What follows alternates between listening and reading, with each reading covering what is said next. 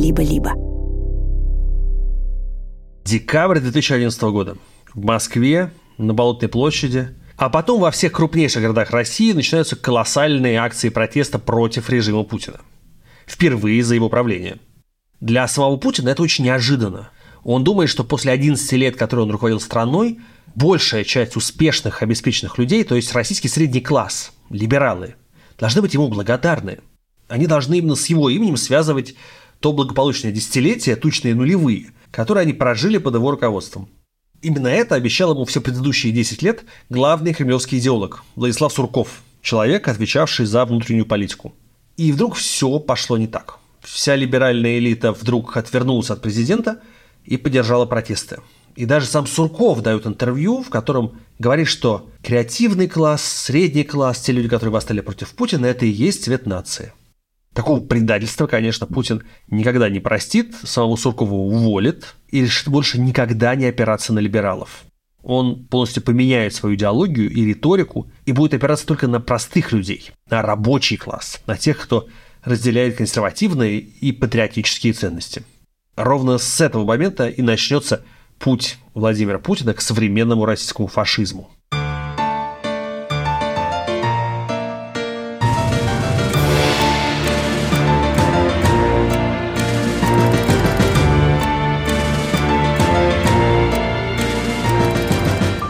Меня зовут Михаил Зыгорь, и это подкаст «Империя должна умереть». В каждом выпуске я размышляю о том, как Путин привел Россию к нынешней войне и что станет с Россией, когда она перестанет быть империей.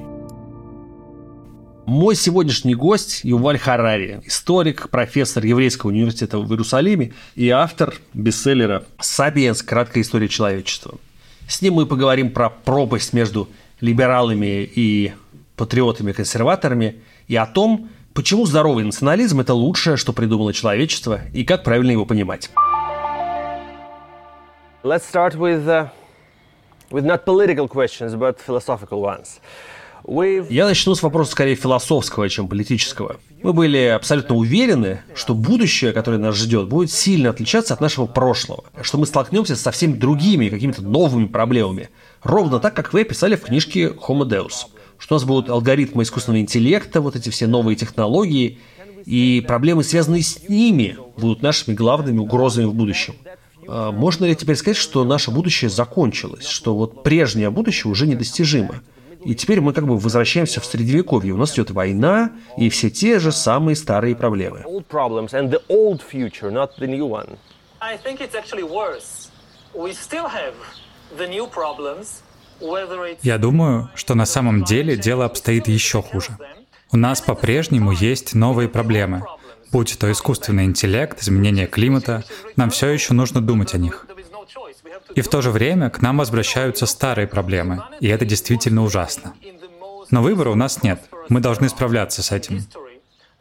Знаете, если оглянуться, еще недавно человечество жило в самую мирную и благополучную эпоху в истории — не потому, что законы природы изменились, и войны стали невозможны, а потому что люди усердно работали над созданием институтов, над созданием нового типа мирового порядка, который не был идеальным, но который был лучше всего того, что у нас было раньше.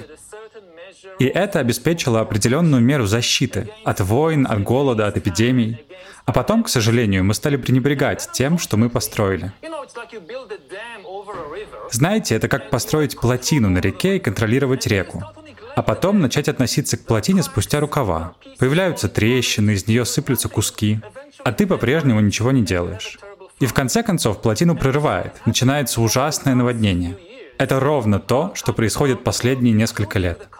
Страны по всему миру, в том числе страны, которые и выстроили международный порядок, такие как Великобритания, как США, пренебрегли порядком, и теперь он разваливается. И к нам снова возвращаются старые проблемы.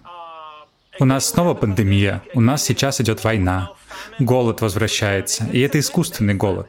Это не природная катастрофа, это политически созданный голод. И нам вообще-то по-прежнему нужно что-то делать с изменением климата и думать о том, как справляться с искусственным интеллектом. Новые проблемы все еще есть. В самом начале войны вы указывали на то, что военные бюджеты увеличиваются во всех странах мира.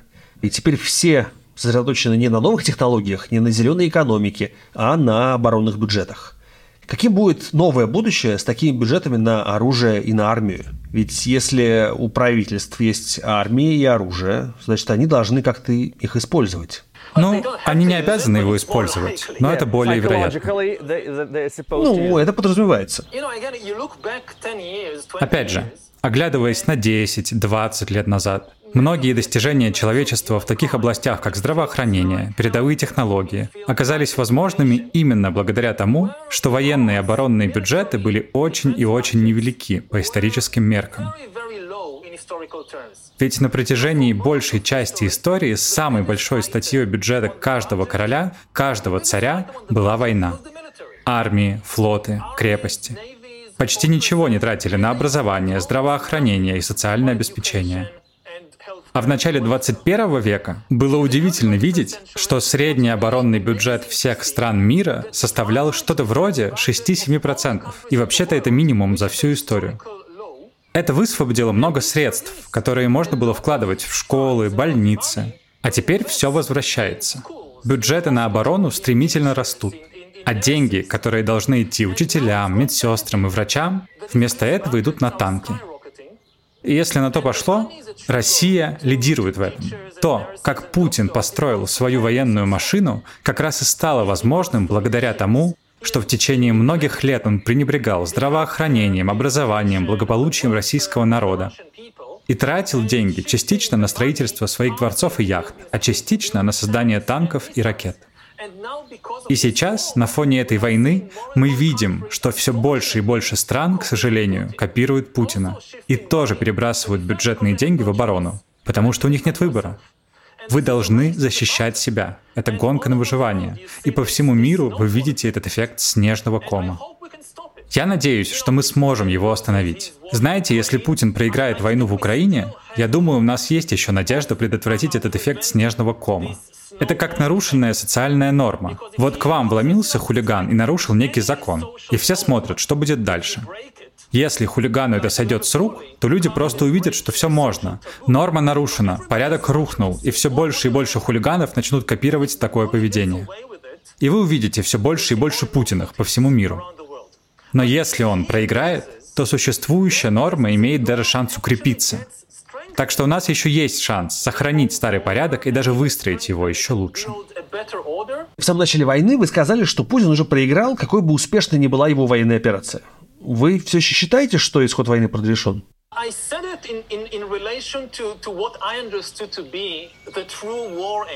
Я сказал это в контексте того, как я понял военные цели Путина.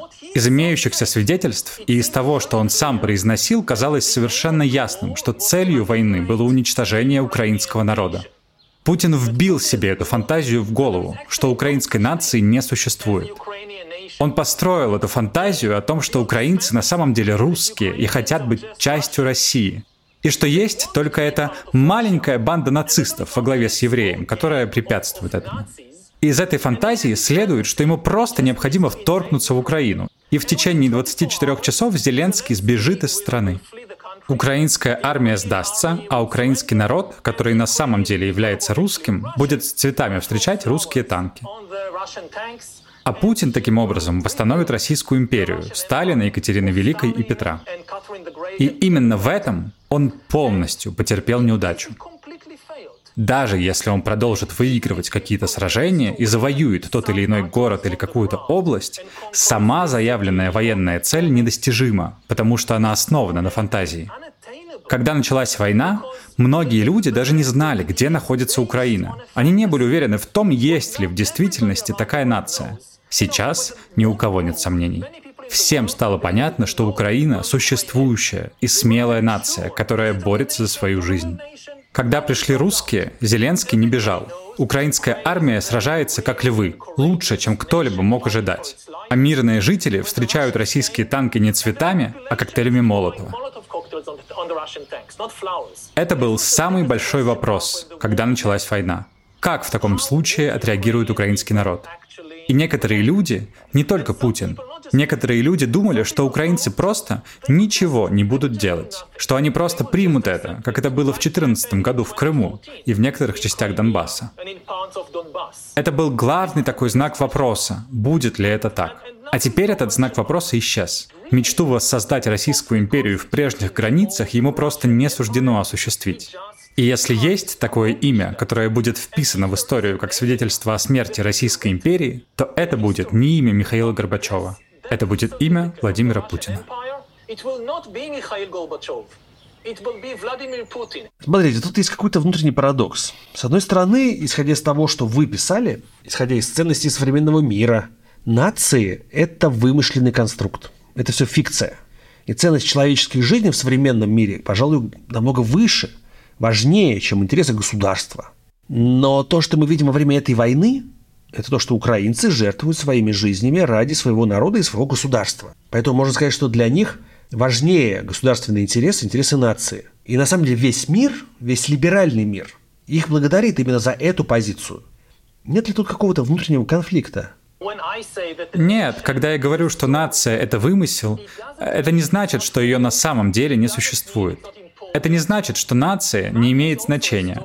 Например, деньги. Это ведь тоже вымысел. Но все верят в этот вымысел. Они годятся, чтобы использовать их для создания целых торговых сетей. И точно так же нация — это нереальная, объективная сущность, такая как человек, слон или тигр. Это некая вымышленная история, в которую верят миллионы людей. И это неплохо. Вопрос, который нужно задавать себе про такие вещи, которые мы придумали, а они приносят миру пользу? Они помогают людям или они вредят людям? Нация — это одна из лучших историй, когда-либо созданных людьми. Но, если мы правильно ее воспринимаем. А какое понимание для вас правильное? Нация — это любовь к окружающим вас людям, к соотечественникам, даже незнакомым вам людям, которые живут на другом конце страны. Потому что вы о них заботитесь. Например, вы готовы платить налоги, чтобы ваши соотечественники могли получить необходимое образование и медицину. Хороший национализм в том, чтобы платить налоги. А если появляется враг, который хочет их убить или поработить, тогда вы готовы рисковать своей жизнью, чтобы защитить их. И это истинное понимание национализма и патриотизма как любви к своим соотечественникам. Сейчас существует неправильное понимание национализма как ненависти что главное в национализме — это ненависть к иностранцам и ненависть к меньшинствам. Мол, почему я такой большой патриот? Потому что ненавижу иностранцев. Нет, это не так.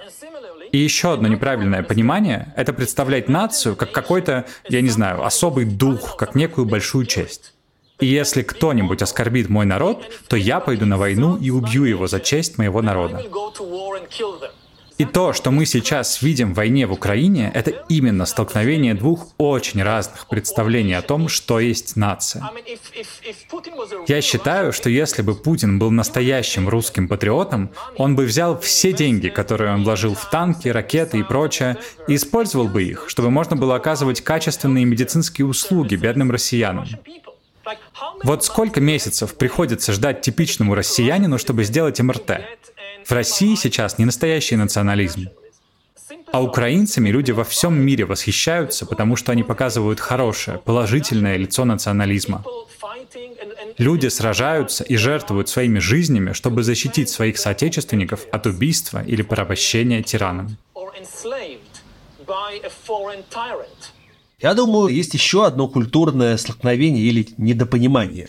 Например, когда Джо Байден позвонил президенту Зеленскому в первый день войны и предложил ему эвакуироваться из Киева, ожидая, наверное, что Зеленский согласится. Ну, потому что в его мировоззрении человеческая жизнь имеет больший вес, чем интересы государства. И, наверное, он думал, что не стоит жертвовать таким колоссальным количеством людей ради сохранения государства. Ну или когда Генри Киссинджер в Давосе говорил недавно, что Украина должна прекратить войну, должна пожертвовать своими территориями, которые оккупированы русскими, ради достижения мира и что украинцы должны обменять мир на землю. Такая старая формула. Но украинское общество, или, по крайней мере, большинство украинского общества, со всем этим не согласно. Что касается предложения Зеленскому в первый день войны, я думаю, США действительно не верили, что у украинцев есть какие-то шансы. Они думали, что русские просто возьмут Киев через сутки или двое. Логика была такая. Давайте просто вытащим Зеленского, чтобы он мог сформировать правительство в изгнании и сопротивляться извне. И их поразило то, как хорошо украинцы обороняются. И пришло осознание того, что на самом деле Украина может выиграть войну и на поле боя. Просто нужно обеспечить их оружием, боеприпасами или денежными средствами. А это предложение обменять землю на мир и так далее, украинцы очень хорошо понимают, что они не могут этому доверять. Если они будут вести переговоры с позиции слабых, то они просто будут все больше отрывать от собственного тела и скармливать этому голодному медведю. А русские не остановятся на достигнутом. И всегда будет другой предлог, чтобы захватить еще больше земли. Через два года, через четыре года, через шесть лет. Но отдадите вы 10%, 20% своей территории. Добьетесь прекращения огня. Будет соглашение о мире. Но насколько этого хватит? Два года? Пять лет? А потом, когда Запад отвлечется на какую-то внутреннюю борьбу, или появится какая-то другая возможность, тогда русские снова могут сказать, а частью мирного соглашения было то, что украинцы уважают права русскоязычного народа в Украине. А сейчас они хотят закрыть вот эту вот газету, и они вот сделали вот это или вот то. И это нарушение мирного соглашения. Так что мы снова вторгаемся. Понятно, что Украина сегодня не может доверять ни одному российскому предложению о мире. Но как вы думаете, наступит ли такой момент, когда переговоры станут возможны? И что для этого должно поменяться в России, кроме Путина, конечно? Как историк, я извлек из прошлого один из уроков. Очень трудно читать мысли лидера чужого правительства. Первый принцип — слушайте, что они на самом деле говорят. Не пытайтесь угадать их скрытое намерение. Что говорит сам Путин? Что цель — денацификация Украины. Сейчас на Западе люди просто отмахиваются, как от пропаганды. Нет, не может быть, чтобы он действительно верил, что нацисты контролируют Украину. А почему нет? Он сам лично произносит это. Верьте ему. Так что сдача части территорий каких-то областей не удовлетворит его. И опять же, тут все опирается в историю. На протяжении десятилетий в России существовал этот нарратив, что величайшим достижением страны была победа над нацистами. Только в 50-е у советской власти возникло ощущение, что будущее за социализмом. Пару десятилетий позже оказалось, что они упустили будущее, что социалистические страны проседают, Советский Союз остается позади Запада. И тогда они начали ориентироваться не на будущее, а на прошлое. Снова и снова, вместо того, чтобы говорить о славном будущем, они рассуждали о славном прошлом. И создавалось впечатление, что лучшее время было, когда мы сражались с нацистами, что это и был лучший момент в нашей истории. И какой следует вывод? Давайте вернем это время. Давайте снова воссоздадим войну против нацистов. И именно это происходит прямо сейчас. Так что я думаю, было бы ошибкой считать, что это просто война за контроль над Донбассом, и что если Украина просто отдаст русским Донбасс, у нас будет мир. Нет, это война с фантазиями в головах людей. Вы же знаете, я родом с Ближнего Востока, и я прекрасно знаю, как люди способны драться из-за фантазий. Драться насмерть из-за чего-то вымышленного. И в таких ситуациях очень трудно достичь мира такими рациональными средствами, вроде «давайте просто уступим им часть территорий».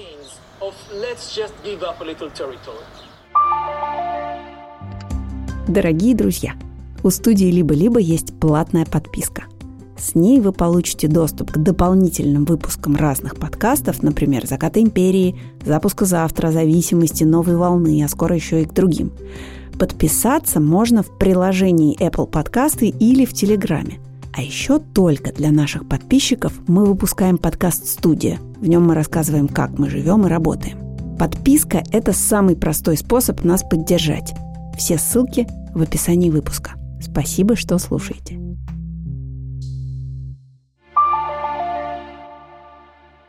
Знаете, в этом есть какая-то ирония, что мы, как два историка, разделяем это беспокойство по поводу того, что одержимость истории может быть опасной. И история Ближнего Востока доказывает, что повторение исторических травм может закончиться очень кровавыми последствиями. И то же самое происходит и с Россией. Как вы думаете, какой может быть у всего этого результат? Как эта одержимость истории может трансформироваться во что-то другое? Можно ли как-то остановить эту сосредоточенность на прошлом и заставить людей думать о будущем – зная, что одержимость прошлым лишает их будущего. Понимаете, прошлое важно, нельзя отказываться от своей истории. Но главная проблема в том, что мы должны честно о ней говорить. А это чрезвычайно сложно для каждого народа в мире.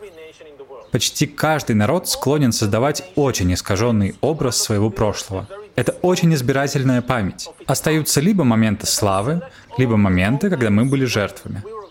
И забываются моменты, когда мы были жестоки, когда мы ошибались когда были агрессорами.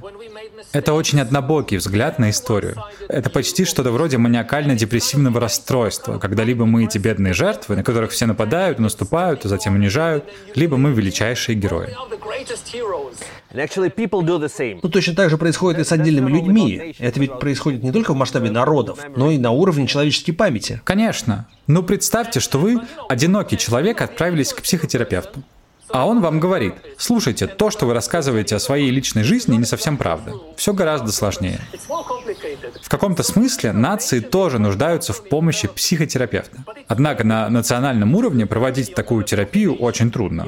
Возьмем, к примеру, политика, который будет говорить людям всю правду об истории их собственной страны. Что получится? Он неминуемо, с гарантией 100% проиграет выборы. Люди не хотят слышать всю правду. Это слишком болезненно. Да, безусловно, вы мне можете привести пример Германии после Второй мировой войны, которая была вынуждена пойти на соглашение и признать свои преступления под давлением стран-победителей. Но ведь искреннее признание немцев произошло намного позже. И даже такое случается очень и очень редко. Большинство наций не желают честно и непредвзято взглянуть на самих себя и на собственное прошлое. Более того, ведя бесконечные дискуссии о нацизме и фашизме, на самом деле люди даже не до конца понимают истинное значение этих слов. Есть один способ понять, что такое нацизм и что такое фашизм. Представьте человека, который смотрит в зеркало и видит там идеального себя. Вот он, признак опасности. Вот она, часть идеологии фашизма которая заключается в том, что существует нация, которая превыше всех остальных. И эта нация идеальна. Эта нация никогда не ошибается. Она стоит над всеми. Если для оправдания величия нации нужно исказить ее историю, это с успехом делается. Именно в тот момент, когда вы начинаете так думать, вы больше всего рискуете угодить в ловушку фашизма. То, что вы описываете, действительно вызывает тревогу, потому что мы как раз это наблюдаем во всем мире. Давайте не будем пока называть это фашизмом, но назовем националистическим популизмом. Ну или, может быть, путинским популизмом. Популизм в стиле Трампа. Все это обретает все большую популярность в мире. Нам, с одной стороны, говорят, что весь мир пытается изолировать Россию, но на практике мы видим, что это не совсем так.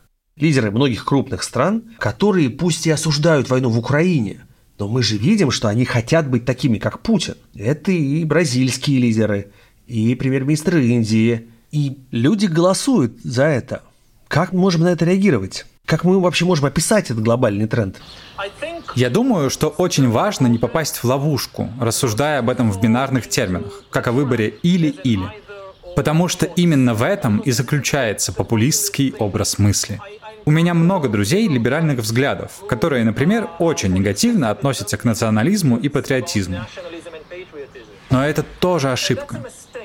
Это ситуация ложного выбора, что якобы у вас есть национализм и либерализм, и это две противоположности. И очень многие, когда делают для себя этот выбор, говорят, например, «Я патриот, значит, я против либерализма». Мы не должны поддаваться этому. Как я уже объяснял ранее, между национализмом и либерализмом нет противоречия. Они часто очень неплохо сочетаются. И то, и другое про идею свободы. Свободы выбора, про людей. И вы видите это в Украине. Именно за это борются украинцы, за свободную нацию. Они хотят быть независимыми от России, и они также хотят быть демократией, с правами человека, с гражданскими правами. Или Украинцы не думают, что если ты хороший украинский патриот, то ты должен выступать против Евросоюза. Если национализм заключается в любви к своим соотечественникам, то нет ничего плохого в сотрудничестве с иностранцами, потому что очень часто это лучший способ позаботиться о своем народе. Посмотрите, так ведь было во время пандемии. Я знаю, что какие-то немцы изобрели вакцину, но вы же бы не сказали, не, это немецкая вакцина, она иностранная, ее я не хочу. А лучше подожду, когда у нас появится наша патриотичная израильская вакцина или патриотичная украинская вакцина. Но нет, ведь это смешно. Как нормальный патриот, я хочу, чтобы эта немецкая вакцина помогла моим соотечественникам. Я думаю, что расширить категории мышления – очень важный шаг для того, чтобы остановить эту волну популизма. А что вы думаете о реакции мирового сообщества, Запада, на эту войну? Потому что вы были очень оптимистичны в момент ее начала. Вы сказали, что ожидаете окончания всех культурных войн, объединения Запада против такого зла, как эта война. Вы ожидали, что Германия станет лидером, покажет новый тип лидерства. Вы считаете, что на Западе действительно прекратились культурные войны, и людям удалось прийти к единению? Я не говорил, что ожидаю этого. Это была моя рекомендация. Но если западные страны спросят меня, что должно быть первым пунктом в наших действиях, кроме немедленной отправки помощи Украине, то первым пунктом будет прекращение культурной войны на Западе между консерваторами и либералами. К сожалению, этого не происходит. И это ужасная вещь, потому что если Запад будет един, ему нечего бояться. Ни России, ни Китая, ни кого-либо еще. Но если Запад начнет воевать внутри себя, то он выведет из равновесия и разрушит порядок во всем мире. Но, к счастью, что касается войны, Запад был более сплоченным и более активным, чем кто-либо мог себе представить до начала войны. И я надеюсь, что это будет продолжаться, потому что война кажется, будет долгой. Я думаю, что Запад должен взять на себя очень твердое обязательство не только выиграть войну, но и выиграть мир, что означает не только помочь Украине защитить себя, но и восстановить себя после войны. И Запад должен взять на себя это обязательство сейчас, чтобы украинцы знали, что их ждет хорошее будущее, что за это стоит бороться. А еще я думаю, что Запад должен взять на себя обязательство перед русским народом, что это не война против русского народа. Это не война против русской культуры. Это война против путинского режима. Цель не в том, чтобы идти на Москву. Цель не в том, чтобы отрезать Россию от Запада. Россия — часть Запада. Она — часть Европы. Я лично прихожу в ужас, когда слышу эти призывы перестать читать русскую литературу или что-то в этом роде. Я сейчас как раз читаю русскую литературу, колымские рассказы Шаламова. Очень-очень сильные и актуальные тексты о том, до чего могут доходить тоталитарные режимы. Так что прямо сейчас Запад должен объединиться, чтобы остановить режим Путина и его военную машину, но должен быть и четкий сигнал, что в будущем, если россияне сделают другой выбор, они, конечно, по-прежнему будут частью мирового сообщества. Вопрос, который, наверное, скорее вы должны мне задать, но я все равно спрошу. Как вы относитесь к реакции россиян, русских людей, которые не протестовали, не пытались остановить эту войну? Мы видели многих людей в состоянии онемения, напуганных до смерти. Или людей, которые делали вид, что ничего не происходит. И при этом украинцы требовали от россиян протестов, а потом стали проклинать русских и обвинять э, весь российский народ в совершении страшных военных преступлений.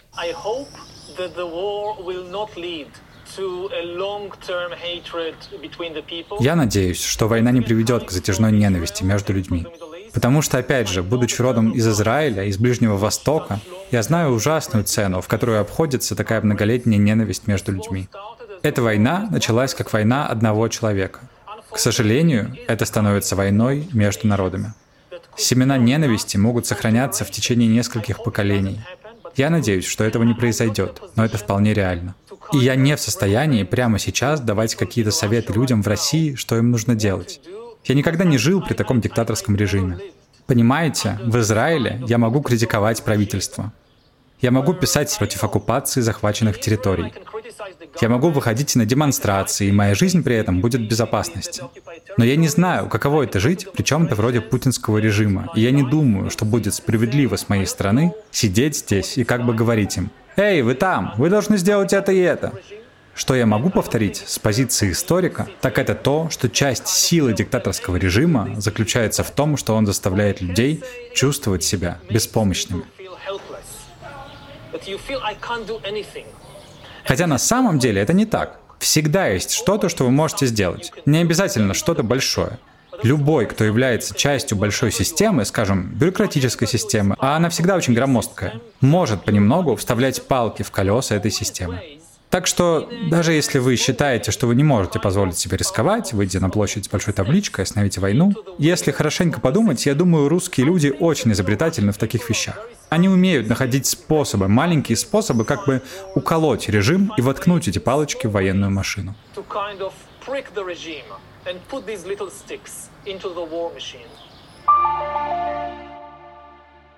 Вы как-то сказали, что если бы вам было нужно выбрать исторического персонажа, которым вы восхищаетесь больше всего, вы бы выбрали Михаила Горбачева, потому что это тот человек, который спас нас от ядерной войны.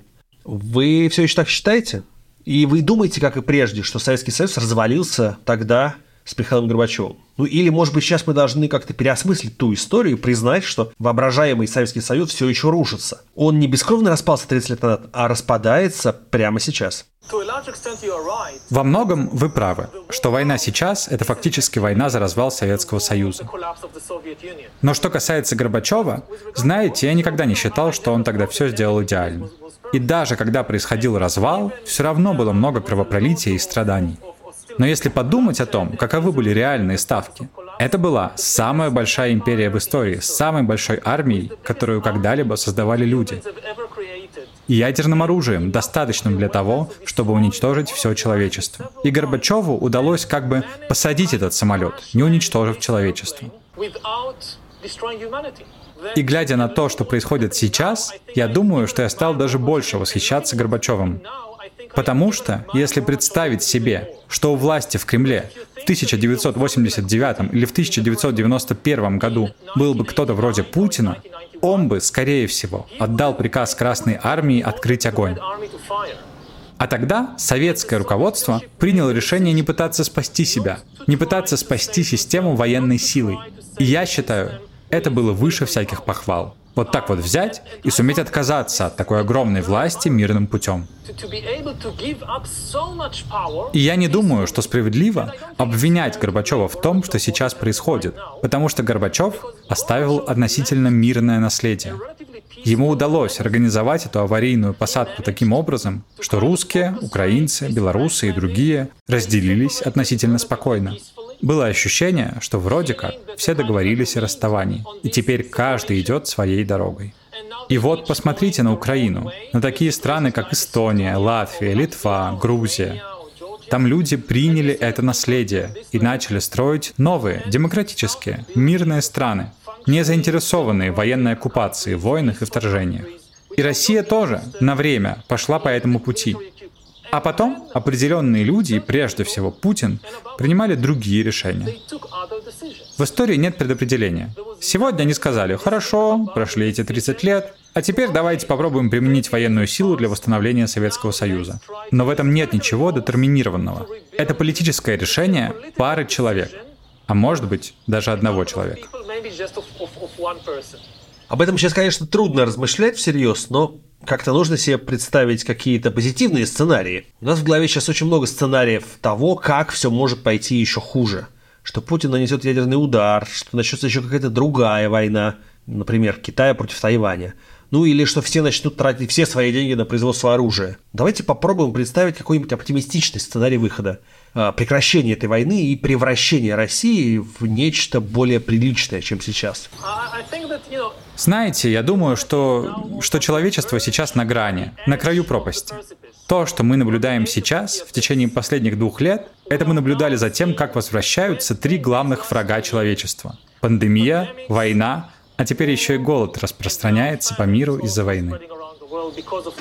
That's like riders of apocalypse. Да, их еще называют всадниками апокалипсиса. Да, и все это рукотворные вещи. Я надеюсь, что когда люди увидят, как эти три всадника возвращаются, они поймут, что это по-настоящему опасно. Нам нужно вернуться из этой бездны. Нам нужно объединить усилия и построить лучший глобальный порядок, чем тот, что есть сейчас. Голод, чума, мы в силах бороться против этого. Теперь это в наших силах. У нас есть технология, есть наука, есть экономические ресурсы. У нас просто нет политической мудрости.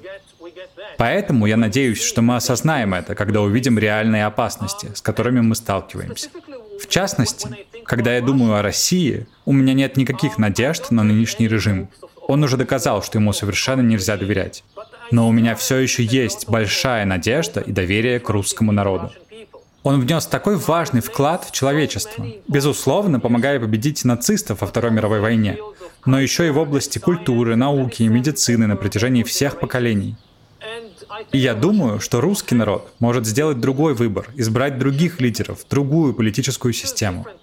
Да хотя бы банально начать руководствоваться своими эгоистичными интересами. Почему такая богатая страна предоставляет своим гражданам такие плохие медицинские и прочие услуги? Я думаю, что русским людям часто говорят, что, я не знаю, это так сложилось, это климат, у нас такая история и все прочее. Это не так. Это просто люди сделали такой выбор. Даже если у вас веками была диктатура, в следующий раз всегда можно выбрать по-другому. Это и сделали украинцы. Украинцы веками жили при одних и тех же диктаторских режимах. При царе, а затем при коммунистах. А потом они сказали, нет, на этот раз будет демократия. И я думаю, что, может быть, именно поэтому Путин боится украинцев. Потому что если Украина станет процветающей демократией, то многие россияне подумают, хм, если они могут это сделать, то почему мы не можем? Способность честно посмотреть на себя, как и на свою историю, это, наверное, одна из самых сложных задач для человека, а тем более для целого народа. Но, наверное, именно это можно назвать зрелостью. Я надеюсь, что Россия сможет повзрослеть и выпутаться из болезненных отношений со своим прошлым, а также из ложных представлений о том, что такое патриотизм который сам по себе никак не противоречит демократическому, либеральному, открытому обществу. С вами был Михаил Зыгорь из студии «Либо-либо». Этот выпуск мы сделали вместе с композитором Ильдаром Фатаховым, редактором Жанной Алфимовой, продюсерами Ликой Креймер и Кириллом Сычевым и звукорежиссером Алексеем Воробьевым. Пока.